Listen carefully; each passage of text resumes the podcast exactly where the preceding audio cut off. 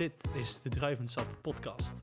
Tijdens deze aflevering nemen we je samen met onze gast mee in de wereld van wijn. Welkom bij de derde aflevering, seizoen 2 van Druivensap, de podcast. Een podcast waarin we de bijzondere wereld van wijn gaan bespreken. Mijn naam is Pim Brongen en ben samen met Marcel Zwaghoven de host van deze show.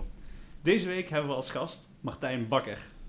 Yes. Welkom Martijn. Een bekende Ja, Nou, van ons. voor ons in ieder geval zeker. Ja, ja, Ja. maar van de podcastluisteraars ook. Voor degenen die er echt vanaf het begin bij waren, zeker. Ja. Ehm, ja, en we zijn dus ook weer bij het arresthuis in, eh in Groenmond. Remung. En ook daar zijn we voor de tweede keer. En wat wel eh, typisch is, de vorige keer dat we hier zaten was ook alles net zo'n beetje dicht. En dat is nu weer. dat klopt. Dus eh, Maar nog niet helemaal. ja, nog niet helemaal. Jullie zijn- Jullie zijn nu nog wel een beetje open? Wij zijn nog een beetje open en het gaat eigenlijk best wel heel erg goed. Dus eh, in de weekenden draaien heel erg, eh, heel erg fijn. We doen iets minder bezetting, dus we hebben 60 gasten in plaats van eh 80. Eh, om ook eh, gewoon in twee ruimtes die goede spreiding eh, te kunnen waarborgen. eh, en met het ontbijt. En eh, ja, mensen blijven enthousiast, dus dat, eh, dat is goed. Dat is het hoofddoel, Mhm. eigenlijk. Ja. Toch? Ja, dat is perfect. Ehm, ja, vandaag gaan we ook een eh, bijzondere aflevering opnemen. Eh, en dat heeft er eigenlijk mee te maken dat we nu al weten dat we zoveel gaan bespreken en dat zo ongelooflijk uit gaat lopen. ehm, dat we en daar... dat er zoveel flessen op tafel staan. Ja, dat ook. Ehm, ja, we weten gewoon al dat, dit, eh, dat deze aflevering erg lang gaat duren. Dus we gaan hem in tweeën splitsen. Ehm, we zullen halverwege het verhaal dus eh, een keer zeggen: dit was het eerste deel. En daarna zal ook het tweede deel snel genoeg erachteraan komen. Ja. We hebben één mazzel. Jeroen, Jeroen van Ganzenwinkel die zorgt voor het lunchpakketje. Ja. Is tussen, tussen de, de wijnen door. Dus eh, ook kleine hapjes eh, om het gastronomische gedeelte ook eh, een beetje te, te benadrukken met, met deze wijnen. Ja, we hebben het natuurlijk regelmatig over wat, eh, ja, wat het beste zou, zou passen bij. En nu kunnen we dat gewoon een keertje echt uit gaan proberen. Maar ga jij nog verraden aan de luisteraars waar we het over gaan hebben? Of Ehm, ja, we doen toch? Ik zou het doen. We gaan het eh, hebben over eh, Duitse wijn vandaag. En dat eh, in de breedste zin van het woord. Eh, niet alleen wit, rood en rosé. Niet? Nee, Ook bubbel. ook bubbels. Kijk. nou, over bubbels gesproken, aangezien we zoveel gaan bespreken, kunnen we misschien gewoon alvast wat te drinken daarbij. Of is dat nog te vroeg? Ik vind het erg op tijd, maar ik stem in. Oké. Ja, het, ehm, de vorige keer dat we hier zaten vlogen helikopters over en, eh, en dergelijke. Dat eh, gaat nu, ja, kan nu gebeuren, maar daar hebben we nu geen last van. We zitten in een eh, prachtige ruimte boven. Hoe heet deze ruimte? Dus het eh, archief is een van onze vergaderzalen. En we zitten gekoppeld, in ieder geval het arresthuis was het archief van het bisschoppelijk paleis. Wat later het paleis van justitie werd. Dus we hebben elke ruimte hebben we een beetje geëerd naar de functie die ze vroeger hadden. Net zoals de suite is eh, ook vernoemd naar de dienstdoende personen die daar eh, eh, een bureau hadden. Of eh, in ieder geval voor de directeur daar ook eh, woonde met zijn, eh, met zijn vrouw in het appartement. Kijk, als echte meestergastheer eh, begint hij bij zichzelf. Doet Dat- hij, eh, doet hij erg Maar, subtiel. Pim, ik vind wel dat je... Altijd keuren of de gasten geen keurfles hebben. Pim. Ja, dat klopt. Daar heeft hij, eh, heeft hij helemaal gelijk in. Ehm, En dan krijg je daarna een discussie met je leverancier of nou wel echt of wel of niet zo is. Want dat is altijd spannend.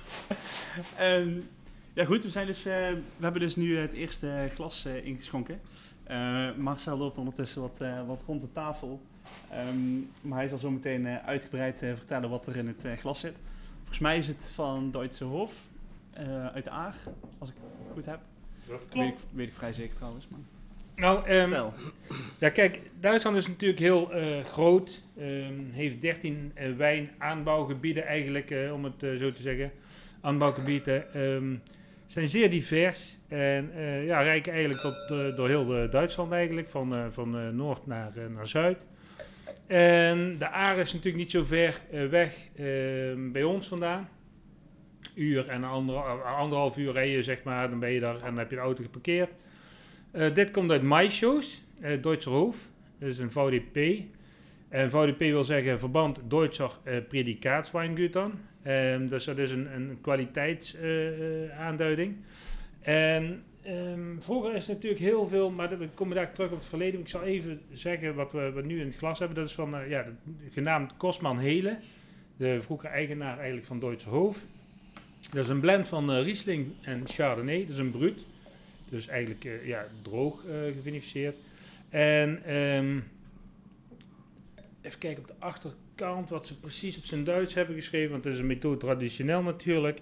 Eh, traditionele Flaschengärung Deutscher Sekt. Abfüller Kosman Hele.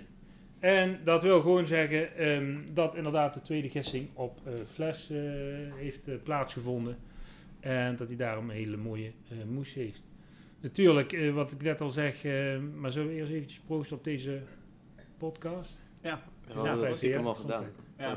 Eh, jullie hebben al gedronken. Ja, Pim, je zit een beetje ver weg. Ik doe je Proost. Ehm, wat deze wijn ook nog, eh, of wat deze ook nog bijzonder maakt, is dat eh, deze zeer beperkt gemaakt wordt. Goed. Ja, dat Goed klopt. Ik heb hier ehm, de laatste keer dat wij ehm, in de A waren en toen was ik niet echt puur voor de wijn daar, maar toen ben ik eh, wel door de wijngaarden gaan lopen omdat het zo mooi herfstachtig was en dergelijke. En toen heb ik de Roodwijnwandelweek eh eh, gelopen samen met mijn vrouw. En het was zo fantastisch. En toen kwamen we inderdaad niet toevallig weer bij Duitse Hoofd, want dan gaan we Hans altijd even goeiedag zeggen. En toen zei hij, wil je wat eh, proeven Marcel? En toen hebben we hier inderdaad de, de, ehm, de sect eh, geproefd. En die had ik daarvoor al een keertje met, eh, met, met gasten van mij geproefd. En toen waren we helemaal overdonderd. En toen heb ik toen 60 flesjes gelijk die er nog waren ehm, vastgelegd. Ja, het is gewoon echt heel erg mooi als aperitief. Eh, het is niet overdadig, het is mooi breed, een mooie moes en eh, ja, lekkere lengte. En eh, een hele leuke combinatie natuurlijk van Riesling en van Chardonnay. En eh, ja, eh, Duitsland heeft natuurlijk enorm veel sectproducenten.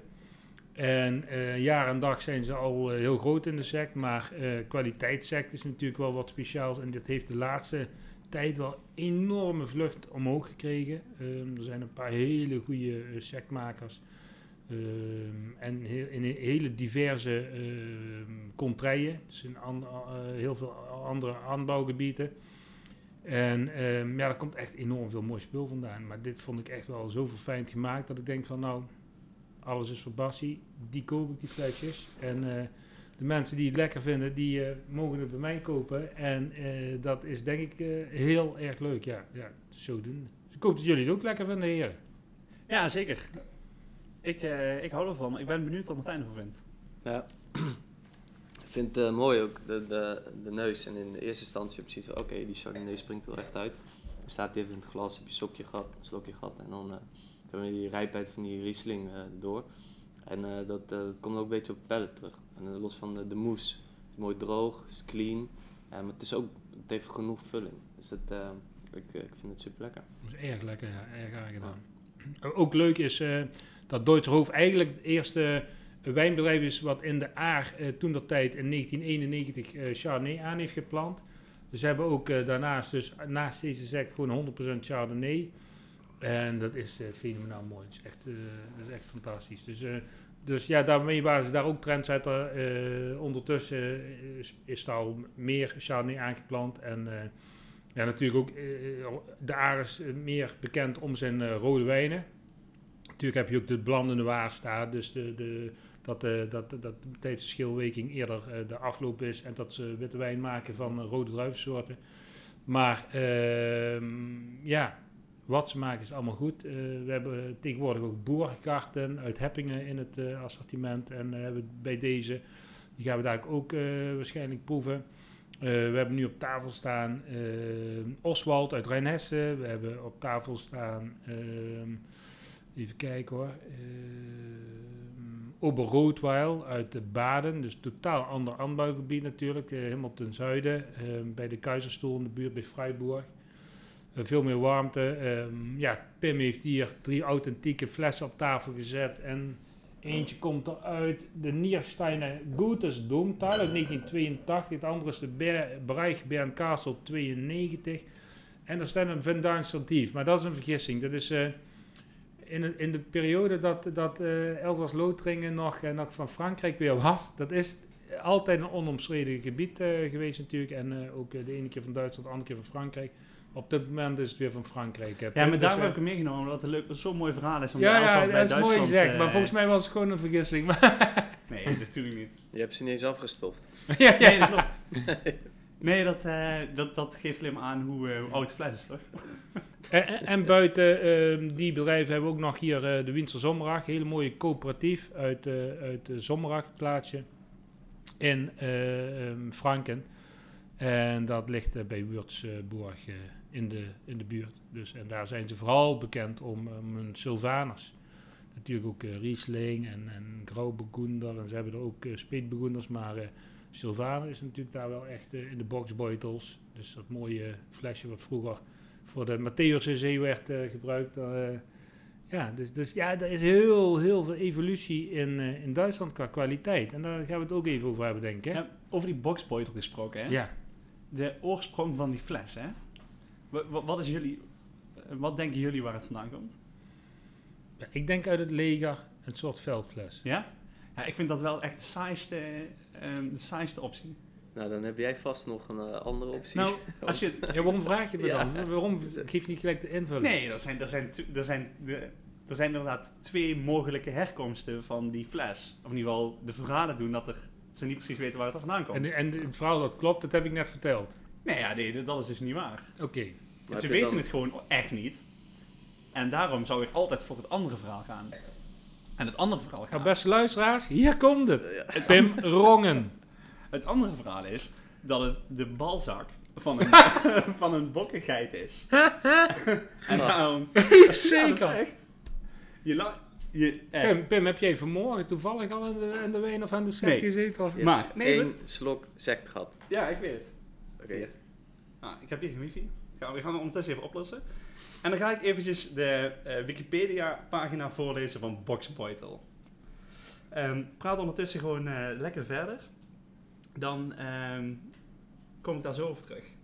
Nou, wat, ik- wat ik dus wel mooi vind, ik, ik serveer die, eh, die hebben we ook eh, eh, eh, bij het menu. Maar dan heb jij die van Zommerach en dat is dan de Sylvaner. Ja, Hè? Dus ja. dat, dat, dat, dat- is de hoogste wijn eigenlijk die ze hebben eh, bij de Winter Zommerach van de Sylvaner. Ja, die trok een speetlezer. Dat is, Ja. dat, dat is fantastisch. Maar elke keer als je met die fles, nou, laten we zeggen niet elke keer, maar heel veel mensen eh, die pakken die referentie naar Matthäus eh, Ja. Rosé. En eh, ook als het gaat om, om, om Duitse wijnen, krijg je ook heel vaak het, het wat voor mij eigenlijk best wel normaal is geworden. Want ik, ik, ben daar, ik heb daar een liefde voor. Eh, dat, dat heel veel mensen zeggen van, oh, eh, Duits, eh, zoet of oh, bijzonder. Dus ook daarmee blijf je, blijf je gast verrassen. Ja, maar dat is wel leuk, hè. Ehm, Duitsland is echt heel authentiek qua, qua wijnbouw. Ehm, al heel lang bekend. Een van de oudste aanbouwgebieden eigenlijk ter wereld. Er wordt al heel lang wijn gemaakt. Eh, maar toch, het is heel ongekend. Eh, vooral in, in, in Nederland. Ja, het, het, het, het, oostelijk deel van Nederland is er meer bij bekend. Maar het westelijk deel van Nederland is veel minder bekend met Duitse wijnen. En daar heb je echt nog eh, wat te doen om uit te leggen hoe delicaat Duitse wijn is. En hoe eh, kwalitatief ze hebben gescoord de laatste jaren. Hè. Dit is echt, er wordt echt zoveel aandacht aan kwaliteit besteed en zo perfectionistisch gewerkt. Natuurlijk doet er alles aan mee. Eh, ze hebben vroeger, wat jij zegt, ook alleen maar zoet gemaakt. Eh eh Gold Truption en eh Liebfraumilch en allemaal die massa's natuurlijk. Ja, dat helpt natuurlijk ook niet bij het vroegere eh, beeld van Duitsland natuurlijk. Maar op dit moment, ja, er komt zoveel mooi spul vandaan. Zo, ik heb de pagina gevonden. Zo, Zal ik Oké. hem even eh, Ja, ja, als jij dat even doet. met je balzak. Komt hier. De boxbeutel is een traditionele wijnflesvorm uit de Duitse wijnstreek Franken. Het heeft een afgeplatte buikvorm met korte hals. De oorsprong van de naam is niet zeker. Waarschijnlijk komt, de komt het door de vorm van de fles en de naamsgelijkenis met de balzak van een geit, de buidel van een bok. Een andere verklaring zou kunnen zijn afgeleid van de buikbuidelta- buideltas of de evolutie van een veldfles. Nou, zie je wel, die veldfles? Ja, dat zou kunnen, Ja, maar die andere is toch veel leuker? Ja, maar je gaat er niet aan tafel in een, in, in, in, in een mooi restaurant... waar de mensen lekker luxe zitten te dineren... over een balzak beginnen. Laat staan in het Duits. Ja, en een baltute. ja, kun je het niet maken? Nee, een boxbeutel. Oké. Oké. Nee, maar goed. Ik weet zeker de eerste volgende keer dat Martijn hier met een boxbeutel aan tafel staat bij mensen, dat hij toch heel even denkt aan dat hij een balzak vast heeft. Ja, nou heerlijk. Goed, goed begin denk ik dan. Bedankt. Punt voor deze info. Ja, goed, dus dat, eh dat hou ik eventjes eh, even kwijt voor de boxbeutel. Maar ik, ehm, ja, het is dus niemand weet dus precies waar het vandaan komt. Dus dus net eh, wat, je, wat ik vooral heel mooi vind. Ja, is misschien wel leuk om eh, luisteraars te vragen of ze andere inbreng hebben. Ja, ja zeker. ja dat is wel Eh, leuk, ja. Als iemand een betere benaming heeft dan dit. Ik vond met die, van, ik vond die van de veldfles wel erg goed. Ja? Een glazen veldfles? ja. Ah, is goed. Nou ja, het, het, het is een afgeplakt, vorm, het, is een afgevlakte buikzee, dus die is niet op mijn, mijn postuur gemaakt in ieder geval. Nee, goed. Dat klopt. Nee, maar wat mooi is, is, is ook de, de bekendheid van Duitse wijnen, waar we het net over hadden. Ehm, natuurlijk vroeger heel veel massa gemaakt.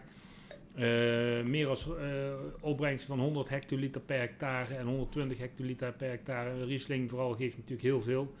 Ehm, was niet onbekend en nou zie je echt eh, bijvoorbeeld, ja, zeg maar in, in, in- bijvoorbeeld op de Munchberg eh, in de Aar is, is eh, 18 of 20 hectoliter per hectare is al veel.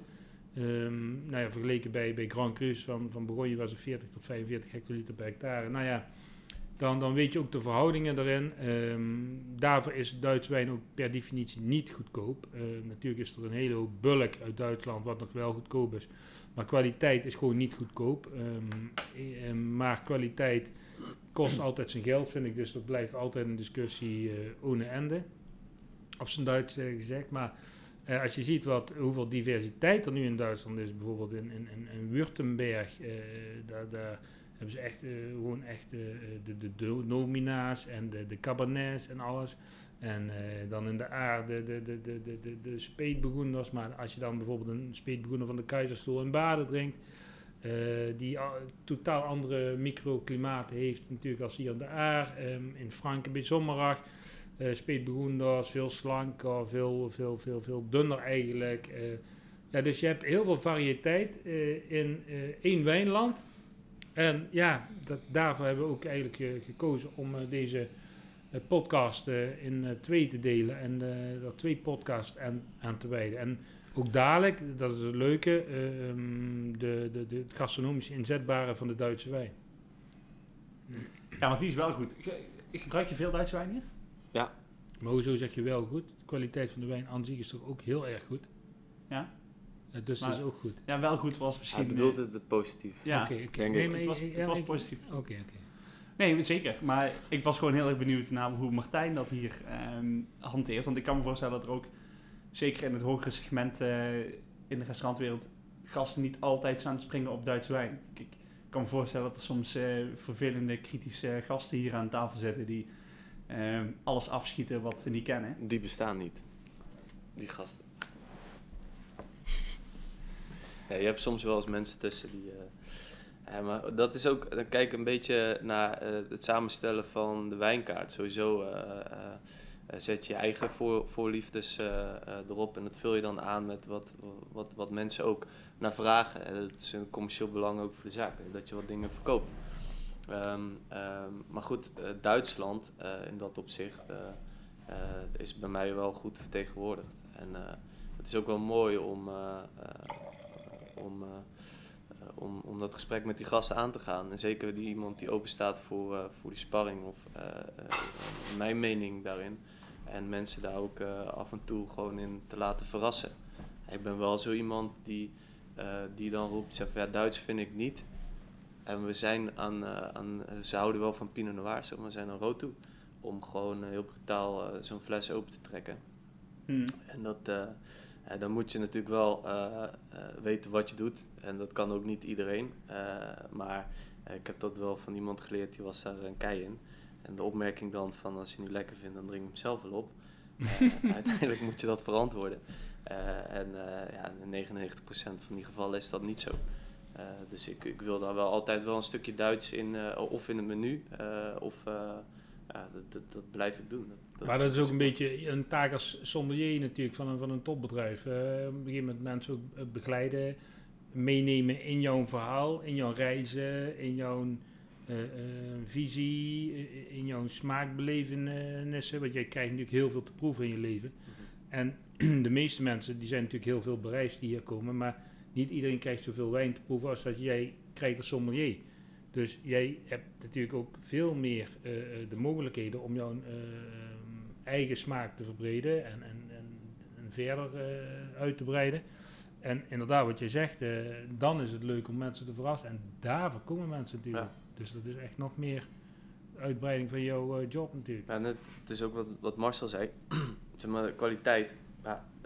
Als, als dat iets meer kost en, en het springt er ook echt uit, dan hebben mensen vaak een, eh, of een eh, wat negatievere ervaring met een wat goedkopere fles gehad. Ik wil niet zeggen dat goedkope wijnen allemaal slecht zijn, want die zijn, daar zijn echt super mooie wijnen te vinden.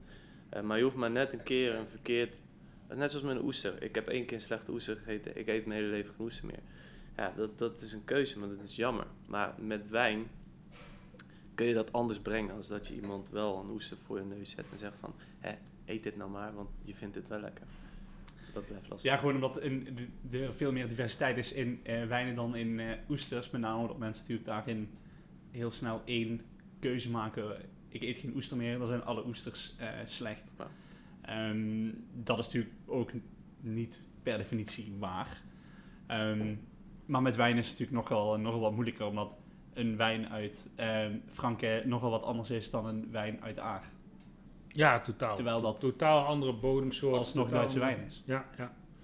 Ja, ik- laten we wel eerlijk zijn, eh, Duitsland is, is natuurlijk een hartstikke groot land. Hè? En eh, eh, we rijden er altijd doorheen. Ehm, als we op vakantie gaan naar de mediterrane gebieden natuurlijk. En, en ook misschien als je naar Frankrijk gaat. Maar kijk, wij leven twee kilometer van de Duitse grens af. Ik kom heel veel in Duitsland. Ik vind het echt een geweldig land.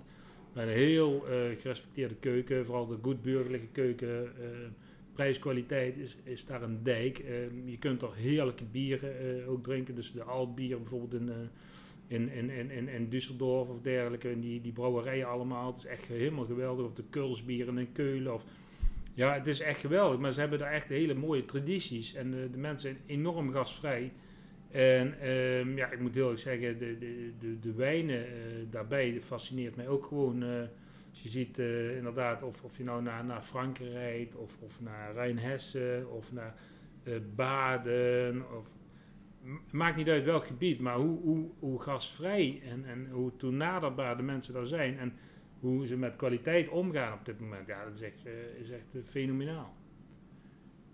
Ja, ik denk dat Duitsland sowieso bepaalde dingen wel anders beleven dan wij hier in, eh, in Nederland doen. Ik denk dat Duitsland sowieso de, de mensen vaker ehm, genieten. Dus genieten aan in de, trend, in de zin van... In Duitsland is het veel normaler om iedere avond een glas eh, wijn te drinken. Terwijl wij hier in Nederland altijd proberen alles in het weekend ehm, te proppen. Nou, dat is niet waar. En dan vervolgens... niet bij mij. Ja, maar ik denk dat in het algemene zin dat wel een heel groot cultuurverschil is. Dat het in Duitsland veel geaccepteerder is om iedere avond een fles wijn leeg te drinken. Terwijl wij hier in Nederland proberen dan die zes flessen die wij de hele week niet op hebben gedronken, dan toch maar in het weekend het liefst in één avond op te drinken. Mm, mm. Dus ik denk dat in verhouding we de hoeveelheid drank net zo hoog is, maar dat eh, het verdeel, de verdeling veel breder is. En ik denk dat dat ook te maken heeft met vervolgens de vraag naar kwaliteitsproducten. Ja. Ja, dat is absoluut waar. Maar, maar ook gewoon, gewoon ja, ook, pa- pak eens gewoon het, het Duitse brood.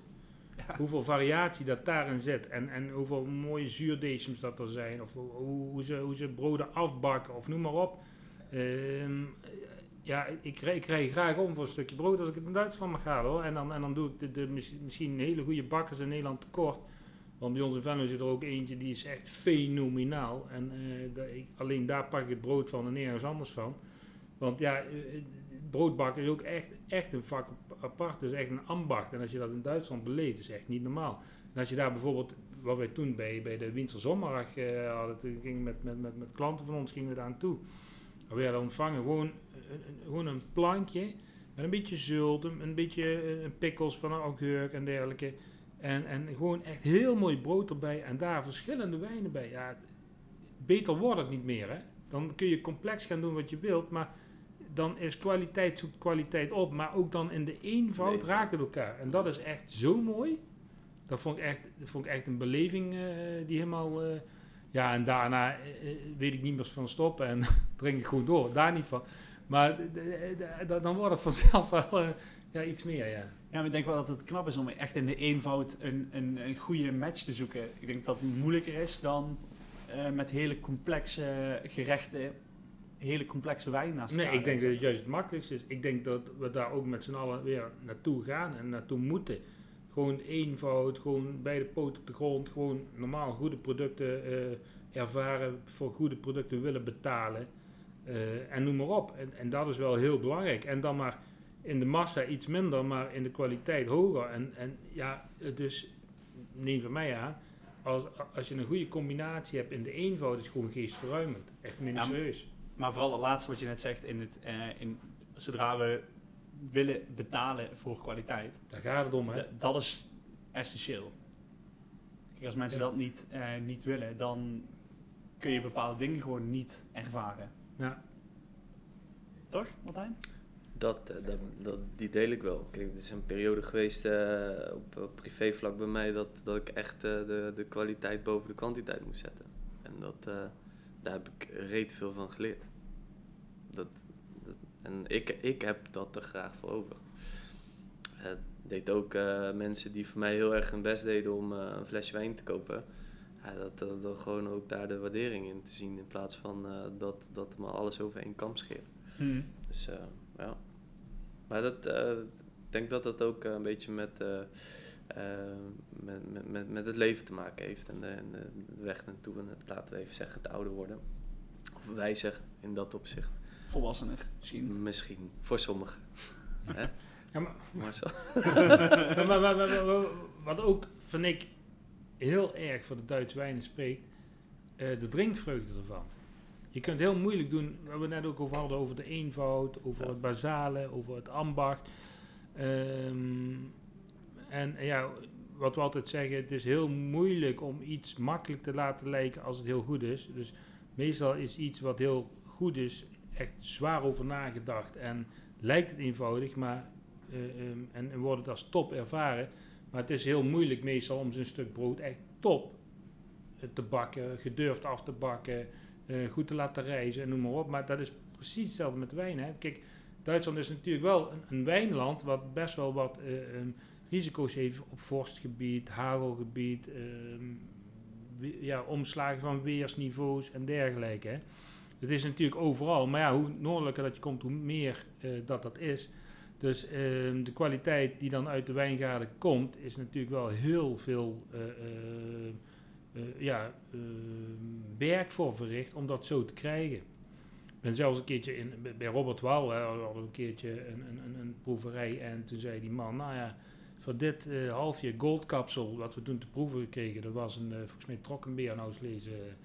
En eh, dat was echt fenomenaal. Dat had zoveel dikte, zoveel spanning, zoveel lengte. Dat ik denk van wauw, dit is over 30 jaar nog een, een sensatie. En dat, dat is waarschijnlijk ook zo. Want natuurlijk, die zoetheid daarin die conserveert enorm.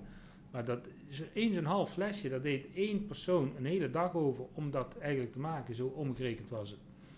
Dus ja, is het dan duur? Ik denk het niet. Het is kostbaar, dat klopt. Maar heb je het ervoor over, dan heb je wel die, die, die, die, die, die, die, die, die doorloop van, van, van die smaaksensatie in de mond naar je achterkamers eigenlijk in, je hersencellen. En eh, dat is ja, voor een wijnliefhebber vind ik dat eh, ja, onbetaalbaar eigenlijk. Ja, het is gewoon... Dus en dat is ook gewoon Duits. Of gewoon Duits. Het, het komt uit Duitsland. Zo'n topwijn, weet je Ja. wel. Of, of noem maar op, Marcus Molitor. Ja, luister, daar hoeven niet moeilijk over te doen. Eh, ehm, die dessertwijn, of ja, ik noem het geen, ik, liever geen dessertwijnen, maar die, die wijnen met, met, met, met zoet, zo'n. Ja, laten we heel eerlijk zijn, dat, dat zijn zo'n fenomenale eh, wijnen met zoveel complexiteit en zoveel lengte. Ja, dat is, eh, dat is echt een smaaksensatie. Ja, dat, maar dat geeft er alleen maar aan dat Duitsland wel echt wel een volwaardig Du- eh, wijnland is. Ja, 100%. En voor veel mensen is dat nog wel echt steeds de, eh, de moezelwijnen en... eh, Ja, maar, dat, maar, dat is ook het onbekende. Kijk, Ja. het- kijk eh, hoe dichterbij de kwaliteit hoe minder het wordt gerespecteerd. Hè? Zo is het ook. Hè? Dus, eh, ehm, en het, het onervaren en noem maar op. En, en natuurlijk, er is vroeger toch wel iets tussen Duitsland en Nederland gebeurd. Tenminste, dat, dat hebben ze mij verteld. En eh, ehm, nou ja, daar zijn er gelukkig bijna iedereen is daar overheen. Maar eh, dat heeft natuurlijk wel de, de, de, de wijnacceptatie in Nederland toch wel aardig geblokkeerd. Eh, niet de afgelopen jaar, maar de jaren daarvoor zeker. Ja. Dus ja, daarna heb je dan wel even een inhaalslag. ook al verdien je beter om je gerespecteerd te krijgen. Dus ja, ik denk Ja, dat dat zeker. ook mee te maken heeft. Maar daar zijn wel instanties hard mee bezig om, eh, ja, om, om, om die Duitse wijn nog meer op de kaart te krijgen in, eh, in Nederland dan dat ze al, eh, dat ze al zijn. Ja, bijvoorbeeld, eh, noem maar één voorbeeld, Alain Jacobs met Gisela.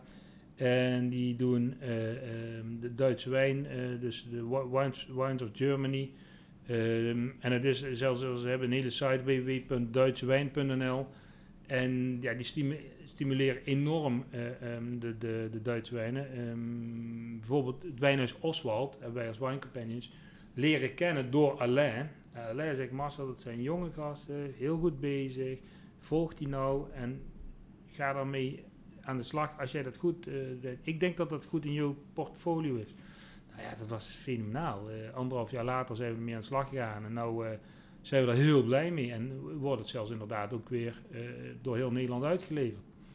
Dus ja, dat zijn enorme eh, leuke dingen. Ik heb bijvoorbeeld eh eh Duitse Hoofd.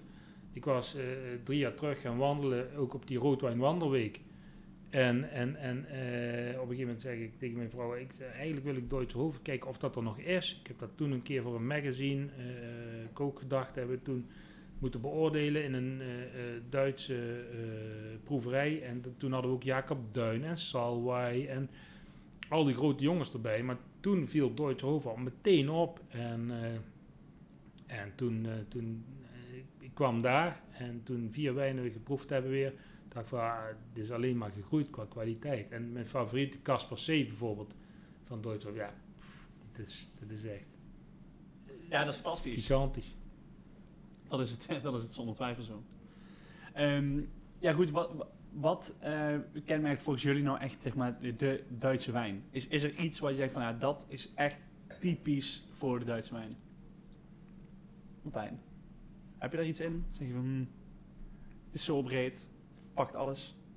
Nee, ik denk dat er wel altijd, altijd wel iets tussen zit wat, eh, wat past bij elk moment ehm, en bij elk seizoen. En dat maakt het eh, vrij breed. En dat is natuurlijk in andere weilanden ook. Ehm, maar vooral eh, denk ik dan, eh, als we het dan hebben over verteerbaarheid en drinkvreugde en eh, ehm, eh, slank, komt dan wel het eerst in me op. Wel aangevuld met voldoende vulling. En je kan naar een houtgerijpte Chardonnay gaan. Ehm, of juist wat, wat Marcel zegt, ook zo'n Casper C bijvoorbeeld. Ehm, eh, gewoon liggen koeld rood op zo'n herfstdag. Ja, dus het, het is super breed. Van, van strak, droog, groen, jonge Rieslings tot inderdaad mooie edelzoete. Wat, eh, en daartussen zit zo ontiegelijk veel. Eh, je moet weten wat je dan eh, eventueel daarin zou kunnen kiezen of mogen kiezen. En dan goed, dat is wel het mooie van, van hetgene wat wij doen. We krijgen dat ook allemaal voor, voor ons kiezen en we kunnen daar een keuze in maken. Nee, maar dat ben ik met je eens, eh, Martijn. Want eh, ja, heel veel diversiteit in Duitsland natuurlijk. Eh, waar we net over hadden, bijvoorbeeld alleen al de Riesling eh, verscheidenheid van de Mosel ten aanzien van de Rijnhessen of ja, noem maar op, die is eh, natuurlijk enorm. Eh, de grondsoorten, eh, alles is, is, is heel divers. Dus ja, je kunt niet zeggen, eh, wat mensen ook zeggen van nou, ja, een glaasje wijn, ja, maar ik hou niet van Chardonnay. Of ik hou niet van Riesling. Eh, kijk, dat, dat het niet je voorkeur heeft, eh, maar er, ergens op de wereld wordt echt wel een Chardonnay of een Riesling gemaakt waar jij van houdt. Dat weet Mm. ik 100% zeker. Dat, die, die challenge durf ik aan. Ehm, met de luisteraars. Misschien niet van hout, maar in ieder geval die... eh, Die, die, die je acceptabel Ja, vindt precies. voor jouw smaak. Want Ja. ik, ik heb zo vaak met proeverijen gedaan en mensen eh, weten te overtuigen. Dat ze zeggen van, ah, ik, ik drink eh, altijd Saint-Veran, maar Chardonnay lust ik niet. Terwijl het gewoon 100% Chardonnay is, snap je? Dus Mm. ja, dat is allemaal eh, beetje de, de, de mindfuck die mensen hebben. Maar, ehm, en zelf ga je ook nog vaak genoeg nat als ze blindproeverij hebben, noem maar op. Dus We hebben twee, Ja. twee gasten, eh, mag ik weet niet of ik het met naam mag noemen, maar eh, die, die zeiden dat ook. Ik hoef absoluut geen Chardonnay. Nou, bij de hand zoals ik ben, dan krijg ik die Chardonnay. Dit is wel erg lekker, kan ik dat kopen voor thuis? Eh, ja. ja, dat kan. dat is leuk. Ja, dus, Ja. en daar heeft hij het nog steeds over, dus dat is, eh, dat is superleuk. Maar Martijn, we gaan ook nou eh, eh, de, de, de gastronomische kant van de Duitse wijn eh, belichten. Ehm, in ja, de, eindfase eigenlijk van, van, van, van deze eerste gedeelte van deze podcast. Ehm, kun je het gerechtje even toelichten dan? Ja, we hebben een stukje huisgerookte paling met eh haringkuit. Daarbij zit wat saus, een beetje lobbige bouillon van snijboon. Met wat rauwe snijboon, voor, vooral de, in het, aan het einde voor wat, wat, meer bitters. En, en een ijs van koolrabi eh, wat erbij zit. Oké. En we hebben daarbij de, de, de, de sect van uh, Kosmanele, dus Duitse Hoofd. Ehm, dus die eh, Riesling en de Chardonnay. En we hebben daar de ehm Valentin Sylvaner van de Winter Zomerag eh, bij. Ehm, nou ja, die hebben we al eh, geproefd, de mensen. Ja, als even de wijnen zo aan zich toelichten, hoe, zou je dat dan doen, eh, Martijn? Nou ja, kijk, die, ehm eh, die, die sect hadden we, hadden we net al benoemd. Hè, dat, er zit, eh, het is breed, die Chardonnay komt erdoor. Er zit die rijpheid van die Riesling in met zijn zuurgraad. En dan krijg je een mooi tegenwicht van, van de moes.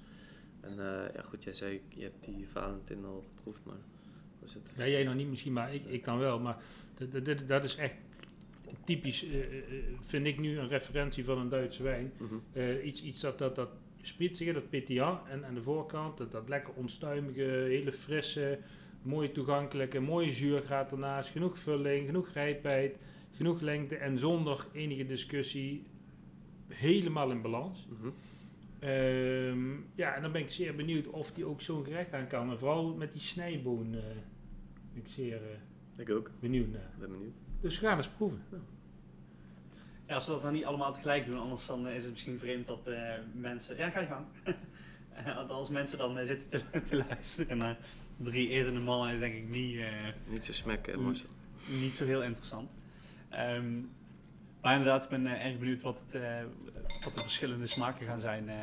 ook vooral met die, met die sec.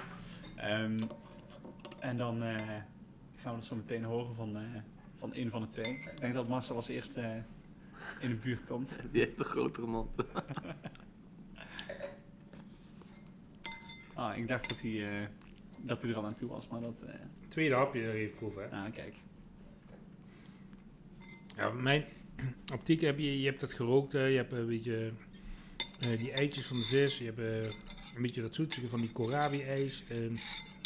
dus je hebt een beetje meerdere componenten, een beetje dat vegetale van die snijboon. Ja. Ehm, ik vind die Sylvaner ehm, iets, iets, iets, iets te dun voor daarbij.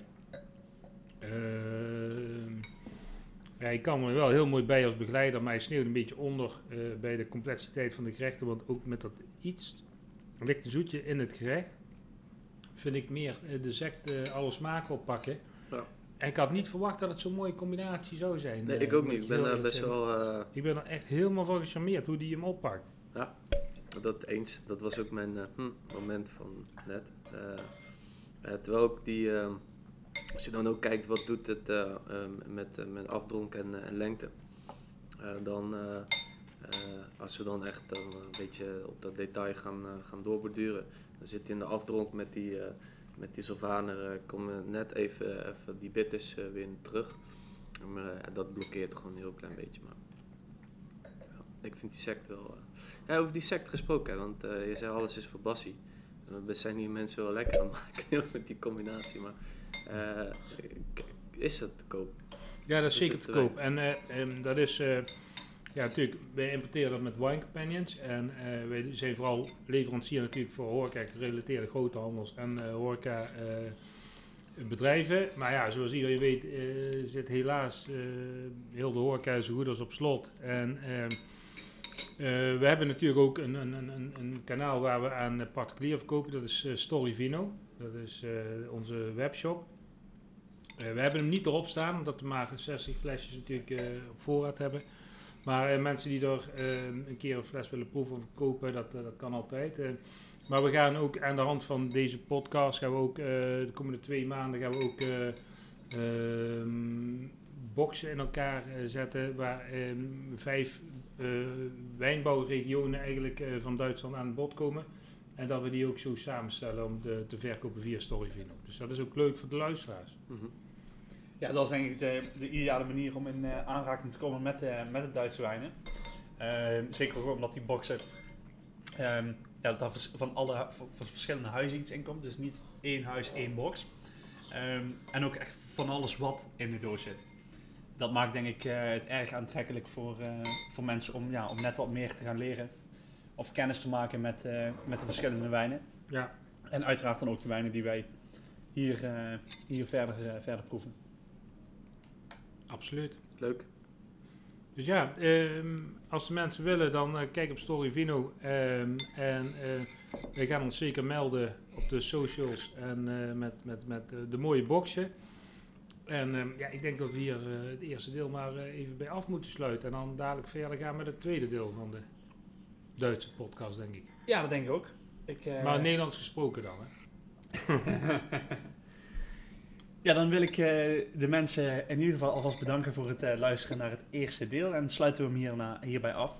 Vanuit Roermond wil ik jullie bedanken voor het luisteren. Heb je tips of vragen, laat ze gerust achter op onze social media kanalen. Je vindt ons op Instagram en Facebook onder Druivenstad Podcast. Abonneer je ook vooral op onze podcast, zodat je geen enkele aflevering hoeft te missen. Dan willen Marcel en ik Martijn nog bedanken voor deze eh, Alvast eerste, bedankt, Martijn. eerste deel van gedaan. deze En aflevering. tot zo dadelijk. En En dan, dan eh, gaan, wij, eh, gaan we verder met, eh, met het opnemen van de volgende. En eh, voor de mensen graag tot de volgende. Tot de volgende.